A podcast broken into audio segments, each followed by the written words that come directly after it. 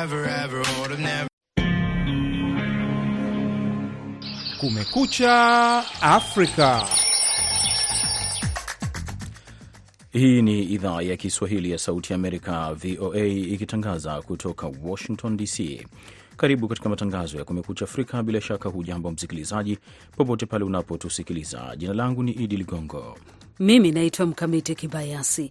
Tunakukaribisha katika matangazo ya leo Jumatatu, Januari 8 mwaka 2024, ambapo tunasikika kupitia redio zetu mbalimbali wa shirika huko Afrika Mashariki na Kati, pamoja na mtandao wetu wa VOA Swahili.com.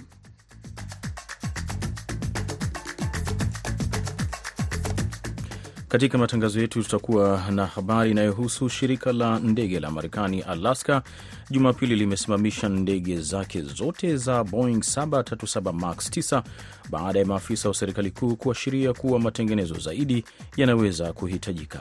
Na leo katika makala ya jamii na maendeleo tunaangazia manufaa ya majani ya bahari yanayoelezwa kuwa muhimu katika kulinda mazingira. Wanawake wa ukanda wa pwani pia wananufaika na majani hayo vile wana benefit kwa hiyo samaki ambazo zimetoka kwa hiyo, hiyo eneo.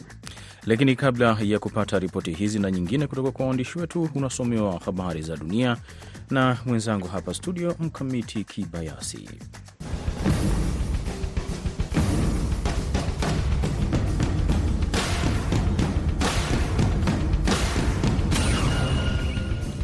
Viongozi wa juu wa bunge la Marekani Jumapili walikubaliana juu ya dola trilioni 1.6 katika kipaumbele cha matumizi ya serikali kuu kwa mwaka wa fedha 2024 katika makubaliano yanayolenga kuepusha kufungwa kwa sehemu ya taasisi za serikali baadaye mwezi huu. Spika wa baraza la wawakilishi la Marekani Mike Johnson alieleza takwimu za juu ni pamoja na dola bilioni 886 kwa ajili ya ulinzi na dola bilioni 704 kwa matumizi yasiyo ya ulinzi. Johnson, Mrepublican, alisema katika barua yake kwa wabunge Jumapili. Sehemu ya ulinzi tayari ilikwisha sainiwa kuwa sheria na Rais Joe Biden mwezi uliopita kupitia muswada wa matumizi ya ulinzi. Fedha hizo zisizo za ulinzi zitalinda vipaumbele muhimu vya ndani kama vile mafao ya wastaafu, huduma za afya na msaada wa lishe, kutokana na punguzo la bajeti lililofanywa na baadhi ya wa Republican.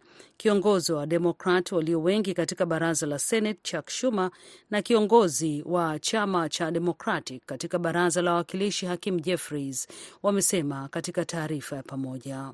Taarifa yao iliweka matumizi yasiyo ya ulinzi kwa dola bilioni 772.7, karibu dola bilioni 69 zaidi ya ilivyoelezwa na Johnson. Mshauri wa chama cha Democratic amesema fedha hizo za ziada ni mabadiliko madogo kufikia lengo. Polisi wa Israel Jumapili waliwafyatulia risasi washambuliaji wawili wanaoshukiwa walivurumisha gari lao katika kituo cha ukaguzi huko Ukingo wa Magharibi na kumuua msichana wa Kipalestina katika gari lililokuwa karibu, kulingana na polisi pamoja na maafisa wa afya. Washukiwa hao wawili pia walipigwa risasi, wakati afisa wa polisi kijana alijeruhiwa kiasi. Tukio hilo la Jumapili jioni limetokea saa chache baada ya watu tisa kuuawa katika ghasia nyingine kwenye eneo hilo linalokaliwa kimabavu na Israel ambalo limeshuhudia ongezeko la ghasia tangu vita vya Israel dhidi ya Hamas vilipozuka Oktoba 7. Polisi wa Israel wamesema mashambulizi hayo yalifanyika katika kituo cha ukaguzi karibu na kijiji cha Palestina cha Bidu kilichopo kaskazini magharibi mwa Jerusalem. Picha za kamera za usalama zilionyesha gari jeupe likielekea kwa polisi wa Israel katika kituo cha ukaguzi kisha polisi walilifuatilia gari hilo na kulifyatulia risasi. Shirika la ndege la Marekani la Alaska Jumapili limesimamisha ndege zake zote za Boeing 737 Max 9 baada ya maafisa wa serikali ya Marekani kueleza kwamba matengenezo zaidi yanaweza kuhitajika ili kuhakikisha kuwa hakutokei mlipuko mwingine wa ndege hiyo ikiwa safarini kama ule ulioharibu moja ya ndege zake. Id Ligongo anaisoma ripoti ifuatayo. Shirika hilo la ndege lilirejesha ndege zake 18 kati ya 65 za 737 Max 9 kufanya kazi Jumamosi baada ya ukaguzi uliofanyika chini ya saa 24 baada ya sehemu ya ndege kulipuka ikiwa angani katika jimbo la Oregon Ijumaa usiku. Ndege hiyo ilikuwa imebeba abiria 171 na wafanyakazi sita. Ilirejea salama katika uwanja wa ndege wa kimataifa wa Portland bila kusababisha maafa. Shirika hilo la ndege lilisema katika taarifa kwamba uamuzi huo ulifanywa baada ya kupokea maagizo kutoka kwa mamlaka ya anga ya Marekani, FAA, kwamba uchunguzi wa ziada unaweza kuhitajika. Matoleo mengine ya ndege ya Boeing 737 hayajaathiriwa. Shirika hilo limesema ndege hizo pia zimeondolewa kufanya kazi hadi maelezo kuhusu uwezekano wa matengenezo zaidi yatakapotolewa kutoka FAA. FAA iliamuru kusimamishwa kwa baadhi ya ndege za 737 Max 9 Jumamosi hadi zikaguliwe, mchakato unaochukua takriban saa nne. Mashirika ya ndege duniani kote kwa sasa yanatumia takriban ndege 171 za 737 Max 9.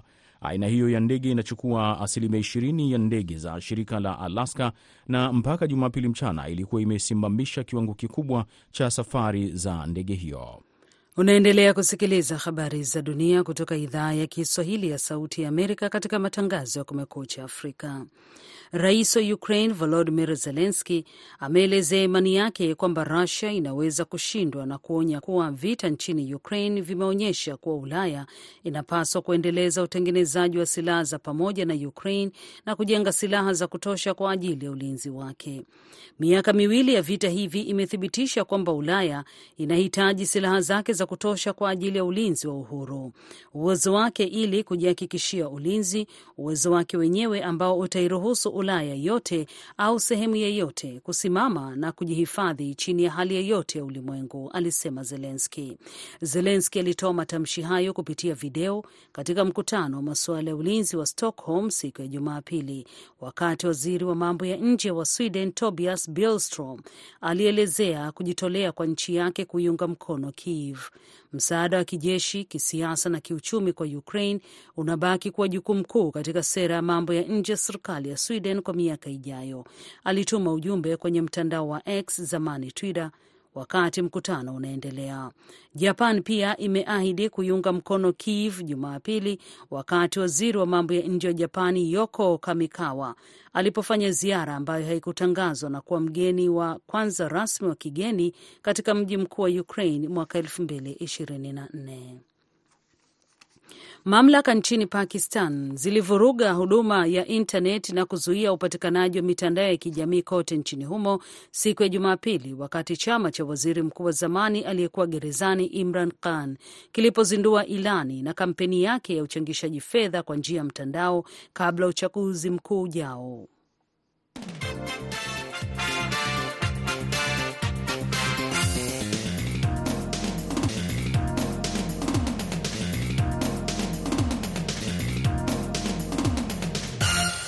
Unasikiliza Kumekucha Afrika ya idhaa ya Kiswahili ya Sauti ya Amerika. Mara baada ya kusikiliza hatua hiyo ya kwanza ya habari za dunia, moja kwa moja tunaelekea katika ripoti zetu, ambapo wananchi na wagombea wa uchaguzi kwenye viti kumradhi, viti mbalimbali vya ubunge e, waomba tume huru ya uchaguzi seni kutangaza kwa haraka matokeo ya uchaguzi wa bunge uliofanyika tarehe 20 Desemba 2023. Austeni Malivika na ripoti kamili. Mambo Kawaya ni mratibu wa mashirika ya kiraia wilayani Nyiragongo, kaskazini mwa mji wa Goma, asema kwa sasa wakaazi wote wa Jamhuri ya Kidemokrasia ya Kongo wanasubiri kwa shauku kubwa wabunge wao waliochagua tarehe 20 Disemba 2023 iliyopita kwenye ardhi yote ya Jamhuri ya Kidemokrasia ya Kongo. Kama vile shirika la raia, kitu cha kwanza ni hofu kwanza ambayo imeweza kutukera, sababu unajua kulikuwa kalenda yote ya tume huru ya uchaguzi ambayo ilikuwa imepangilia mambo yote kisia yatakuwa yakifatana, lakini tunakuwa na mshangao kuona baada ya uchaguzi unaanza kukajitokeza sa mambo ambayo sisi hatuelewi ni mambo gani. Aa, na hiyo tunaona kwamba inaweza ikapelekea hata kuwe uh, mambo ya kuwaziana mambo ya wizi, ama kunakuwa wale wengine ambao walimeshindwa, lakini wanataka waweze kutangazwa kama vile washindi. Yaani ni kitu ambayo kwa kesho makesho yake inaweza ikaleta hata ugomvi katikati ya, ya wakaazi. Kawaya amesema kucheleweshwa kwa kutangaza matukio ya wabunge wa taifa, mikoa na madiwani visiwani inaweza kusababisha mgogoro mpya miongoni mwa wakazi. Sisi kwa haraka zaidi tulikuwa tukifikiria pengine wangeweza kutoa uh, matokeo ya uchaguzi, sababu unajua sisi raia tumeweza kuchagua na lazima tujue kazi ambayo tumeifanya imefanyika kivipi. Wameweza kutoa ya urais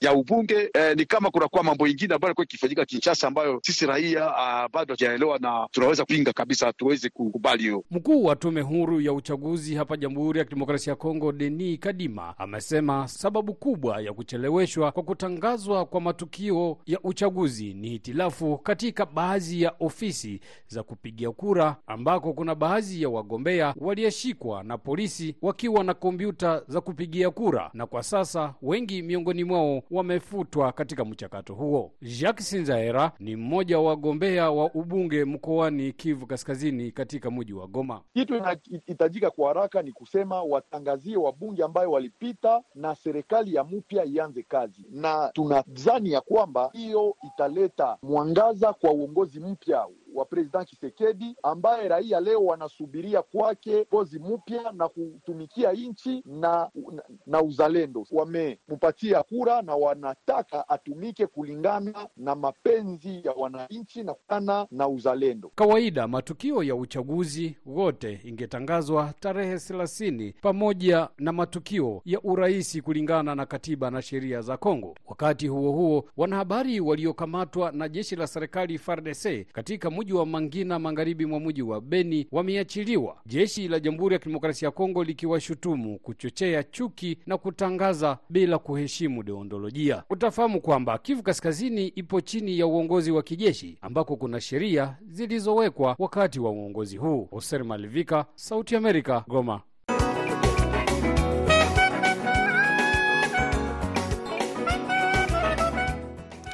Unaendelea kusikiliza Kumekucha Afrika ya idhaa ya Kiswahili ya Sauti Amerika kutoka Washington DC, na hivi sasa tunarejea tena kwake Mkamiti Kibayasi kwa ajili ya habari zaidi za dunia.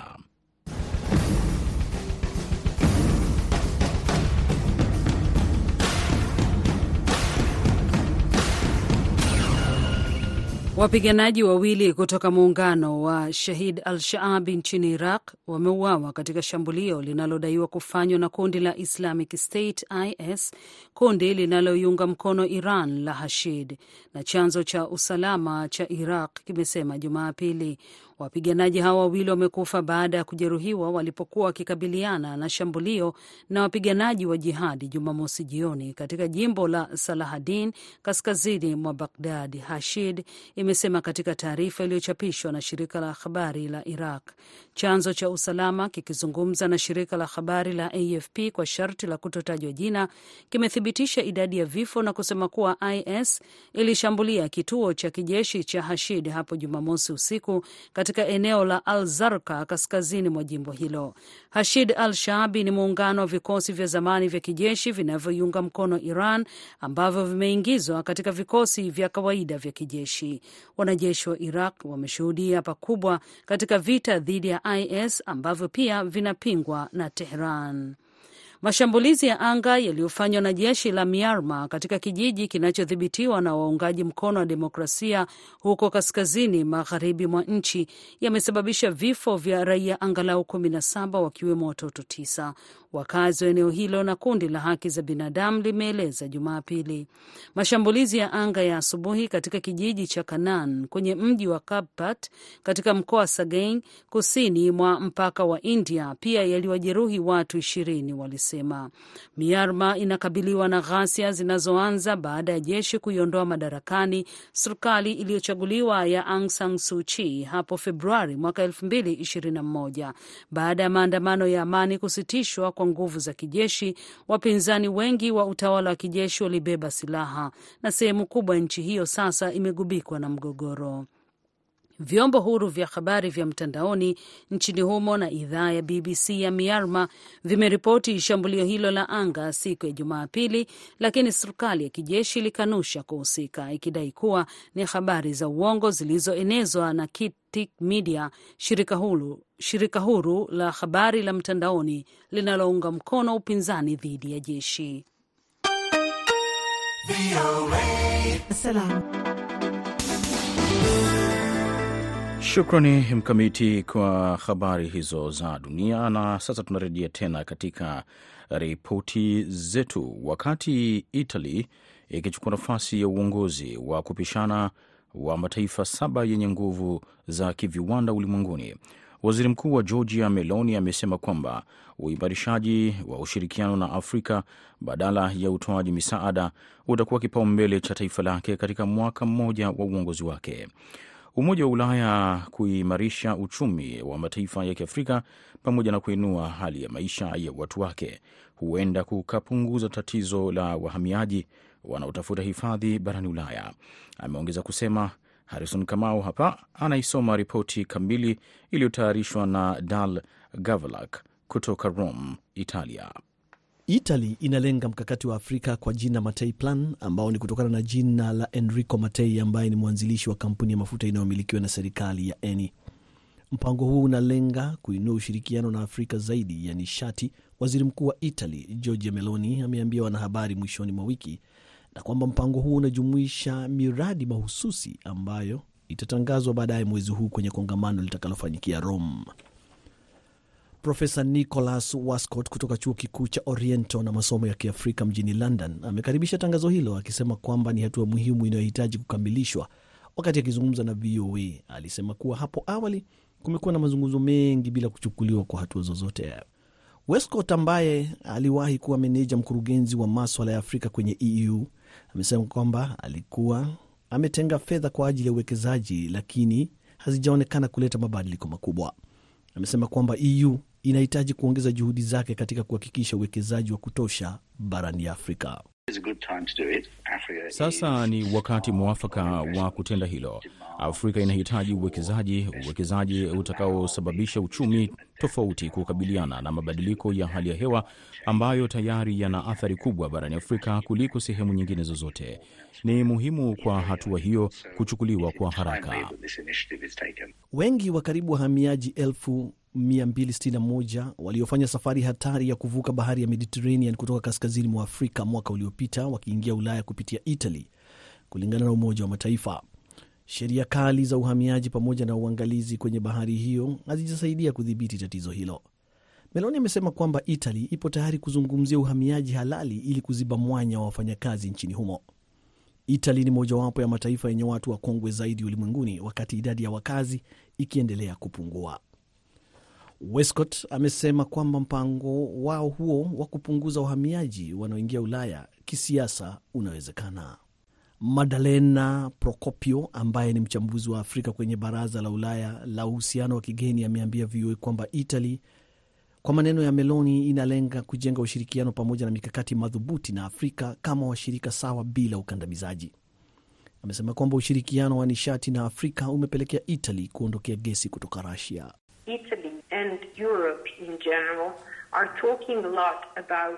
Madalen anasema kwamba Italy na Ulaya kwa ujumla wanazungumzia kwa kina kuhusu mabadiliko ya ushirikiano kutoka maendeleo hadi ushirikiano wa kiuchumi. Hata hivyo, amesema kwamba misaada ya kifedha ya EU na mataifa ya magharibi pekee haitoshi kuleta maendeleo yanayohitajika, na ndiyo maana fedha kutoka mashirika ya kibinafsi zinahitajika pia. Thank you, mami. Yo baby bo. Ya bibu bi baba yeah yeah. Mama mamo. Unaendelea kusikiliza Kumekucha Afrika kutoka idhaa ya Kiswahili ya Sauti ya Amerika, na moja kwa moja hivi sasa tunaelekea kule katika jiji la Los Angeles, eh, California ambapo Hollywood hii leo inaangazia zile tuzo za 81 za Golden Globe. Hii ni baada ya mwaka mmoja e, kupita katika hali ya mvutano wa vuta ni kuvute baina ya ule mgomo wa waigizaji na waandishi wa miswada mbalimbali ya filamu ambao ulidumu kwa miezi kadhaa. E, siku ya leo ya E, Jumapili hapa lakini Jumatatu huko Afrika Mashariki na kwingineko, ni kwamba tuzo hizo zinaendelea hivi tunavyozungumza na wewe, na watu mbalimbali mashuhuri e, katika filamu walihudhuria, na macho ya watu wengi ilikuwa ni juu ya mitindo mbalimbali, lakini kutambua e, namna gani hizi filamu kuelekea mwaka huu wa 2024 zinakwenda kufanya. Ikumbukwe kwamba Golden Globe kwa kawaida imekuwa kama ni kiashirio cha kuelekea tuzo e, za juu kabisa za filamu za Oscars na kutoa hali ya halisi nini ambacho kinaweza kutokea. Hivi tunavyozungumza mkamiti hmm tayari kuna watu wameshachukua tuzo haswa, lakini kabla tujafika huko, kwanza tumwangalie uh, yule anaitwa MC mm-hmm. msherekeshaji wa shughuli hiyo Joe Coy ambaye yeye pia amejaliwa katika masuala ya uchekeshaji. Amependezesha sana tukio hili, ambapo pale wakati likianza katika ile tunaita red carpet, zulia mm -hmm. jekundu mm macelebrity kibao walikuwa wakipita pale wakionyesha mavazi yao ya kipekee ambayo yalikuwa yanavutiwa na kila mmoja, wakipiga picha kwa staili na mitindo mbalimbali mbali ya mikogo, ambapo tumeona kwamba Barbie na Succession wote walikuwepo katika usiku huu wa uteuzi wa tuzo ambao wamepata tuzo tisa.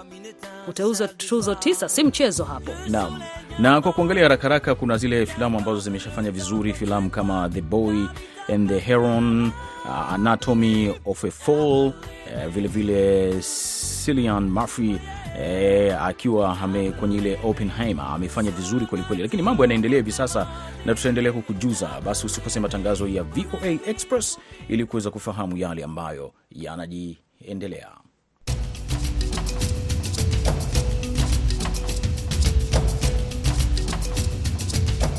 Leo katika jamii na maendeleo tunaangalia nyasi za baharini ni moja ya mifumo ya ekolojia ya bahari iliyoenea zaidi duniani ikifunika takriban kilomita laki tatu za bahari katika nchi 159. Ingawa mwonekano wa bustani za nyasi baharini unaweza usiwe wa kupendeza kama miamba ya matumbawe au kama misitu ya mikoko, lakini ni maficho ya samaki, hulinda ukanda wa pwani kutokana na dhoruba, na ni hifadhi kuu ya kaboni, na ni baadhi ya maeneo ya asili yenye thamani zaidi duniani. Huko pwani ya Kenya, jamii ya Vanga wanakumbatia uhifadhi wa nyasi za baharini na kulinda kutokana na uharibifu kwa kulinda mazao ya samaki. Amina Chombo na makala hii akiangazia namna jamii hiyo inavyokumbatia mradi huo unaoambatana na uchumi wa bluu. Inakadiriwa kwamba asilimia saba ya nyasi bahari huangamia kila mwaka kote duniani, ambayo ni sawa na uwanja wa soka unaoangamia kila baada ya dakika thelathini. Baada ya miaka minne ya kuhifadhi na kupanda mikoko, jamii ya Vanga kusini mwa pwani ya Kenya sasa imeanza mradi wa kulinda maeneo tengefu ya nyasi bahari. Asilimia 30 ya ajira za eneo hilo la Vanga ni uvuvi. Vanga ni eneo la kusini mwa pwani ya Kenya linalopakana na Tanzania. Mradi huu ukiambatana na ajenda endelevu ya uchumi bluu ya kulinda asilimia 30 ya nyasi bahari na viumbe vya baharini kufikia mwaka 2030. Daktari Jacqueline Uku ni mtafiti kutoka shirika la utafiti wa viumbe vya baharini na uvuvi KEMFRI. Hii sehemu inajulikana kama Transboundary Co-Management Area au Transboundary Conservation Area sababu inashikana Kenya na Tanzania. Kwa hivyo kazi ambayo tumefanya ya nyasi ya mangrove ime, tumefanya huku, huku Vanga na Jimbo na tume, tumeenda Tanga tume, tumeanza ku, uh, kusomesha watu wa Tanga umuhimu ya hizi environments na vile wanaweza kuziangazia na kuzi conserve. Eneo hilo la Vanga likitambulika kwa uuzaji wa hewa ya carbon kwa miaka miwili iliyopita sasa, wanashughulikia uhifadhi wa nyasi bahari, eneo hilo likitengewa kwa shughuli hiyo. Ali Abdalla Muhamed ni katibu wa kitengo cha usimamizi wa bahari Vanga. Sisi viongozi tumefundishwa, tumekufanya assembly, tukaita wanachama wote kuja kuwafahamisha kwa habari ya umradi mradi na pia kukubali lile eneo, kwa sababu eneo la tengefu yetu ya Vanga kwanza ilianza kisiwa chingine kinaitwa Si, lakini baada wa wavuvi wenyewe au wanachama kupiga kelele kwamba ile sehemu ndio sehemu yao ya kuvua, sasa tumeichukua, tukashauriana nao, ndo tukahama kule, tukaja hapa Mwarembo Spark. Pale Mwarembo Spark tumetenga 168 hectares za hiyo mradi wa nyasi bahari pale, ingawa twataja ni nyasi bahari, lakini hili ni tengefu. Lengo la tengefu ni kuhifadhi kuhifadhi nyasi bahari, kuhifadhi samaki, kuhifadhi kuhifadhi matumbawe na maeneo na viumbe vingine hai vya bahari. Uhifadhi wa nyasi bahari unajiri wakati ambapo jamii hiyo ya Vanga inapokea fedha kila mwaka kutokana na kulinda na kuhifadhi miti ya mikoko, fedha zinazopatikana zikitumika katika masuala ya elimu na afya. Pale tuna target pengine from 3 to 5 million. Hiyo ni pesa nyingi ambayo itasaidia mambo mengi. BMU itainuka, wananchi watainuka, na ni, pesa hii hii itafaa mambo yale yale. Hizi pesa za, za hii Vanga Blue Forest hivi sasa imesaidia shule. Kuna shule hapa inaitwa Juma Boy Secondary School, tumejengewa labu ya kisasa laboratory, ilikuwa haina labu. Tume hospitali yetu ya Vanga, Vanga Health Center ina madawa ya kutosha na vifaa vya kupima presha, vya, vya, vifaa vya, vya sukari na vifaa vya kinamama vya kuzalia, vitanda, vyote hivyo vimepelekea Mbali na fedha wanazopokea, uhifadhi wa nyasi bahari katika maeneo tengefu umechangia ongezeko la samaki wanaovuliwa pamoja na kuzuia uharibifu wa matumbawe kutokana na uvuvi haramu. Daktari Uku akisema kuwa shirika hilo la Kemfri lilitoa mafunzo kwa watu tisa kutoka jamii hiyo ambao walitathmini faida za eneo hilo tengefu la nyasi bahari. Tukawa train na tukawapatia masomo ya kuassess seagrasses. Kwa hivyo elimu ilikuwa kipaumbele, na pia wakinamama wakina mama walijiengage, wakatoa maelezo vile wanatumia uh, nyasi bahari, vile wana benefit kwa hiyo samaki ambazo zimetoka kwa hiyo, hiyo eneo. Other benefits have been benefits that they wameaccrue from other donors uh, kama WCS and others. Pwani ya Kenya inategemea bahari kiuchumi kupitia uvuvi na utalii, huku eneo la kati na bonde la ufa nchini Kenya wakitegemea sana kilimo cha kahawa, chai na maua. Profesa James Njiru, mkurugenzi mkuu wa shirika la KEMFRI, ahimiza wenyeji pwani kulinda rasilimali ya bahari kwa manufaa yao na taifa kwa ujumla. rasilimali yenu iko wapi? Yetu iko kwa kahawa, iko kwa manjani, yenu niko baharini. Sasa kuna mtu wa BMU hapa alisimama akasisitiza, sasa muitunze, hii ndio rasilimali yenu, na mkiendelea hivyo, hata hiyo milioni saba itakuwa eh, milioni kumi, na ni vizuri sana. Mmeona hata watoto wenu wameanza kufanya nini, kupata vibarua hapa, si ni kweli? Na ikienea ikipanuka, wengine watapata kazi, na nimeambiwa pia wanafunzi wengine watafuatilia, uh, vijana wenu watapata elimu ya, ya kijuu ile tunaita PhD, eh, zingine tunaita masters na, na vingine na wengine wengi. Amina Chombo, VOA, Mombasa.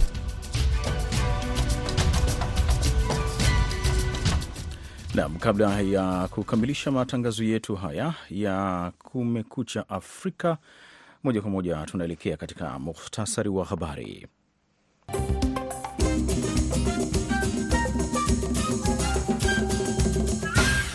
Viongozi wa juu wa bunge la Marekani Jumapili walikubaliana juu ya dola trilioni 1.6 katika kipaumbele cha matumizi ya serikali kuu kwa mwaka wa fedha 2024 katika makubaliano yanayolenga kuepusha kufungwa kwa sehemu ya taasisi za serikali baadaye mwezi huu. Spika wa baraza la wawakilishi la Marekani Mike Johnson alisema polisi wa Israel siku ya Jumapili waliwafyatulia risasi washambuliaji wawili wanaoshukiwa walifurumisha gari lao katika kituo cha ukaguzi huko Ukingo wa Magharibi na kumuua msichana wa Kipalestina katika gari lililokuwa karibu, kulingana na polisi pamoja na maafisa wa afya.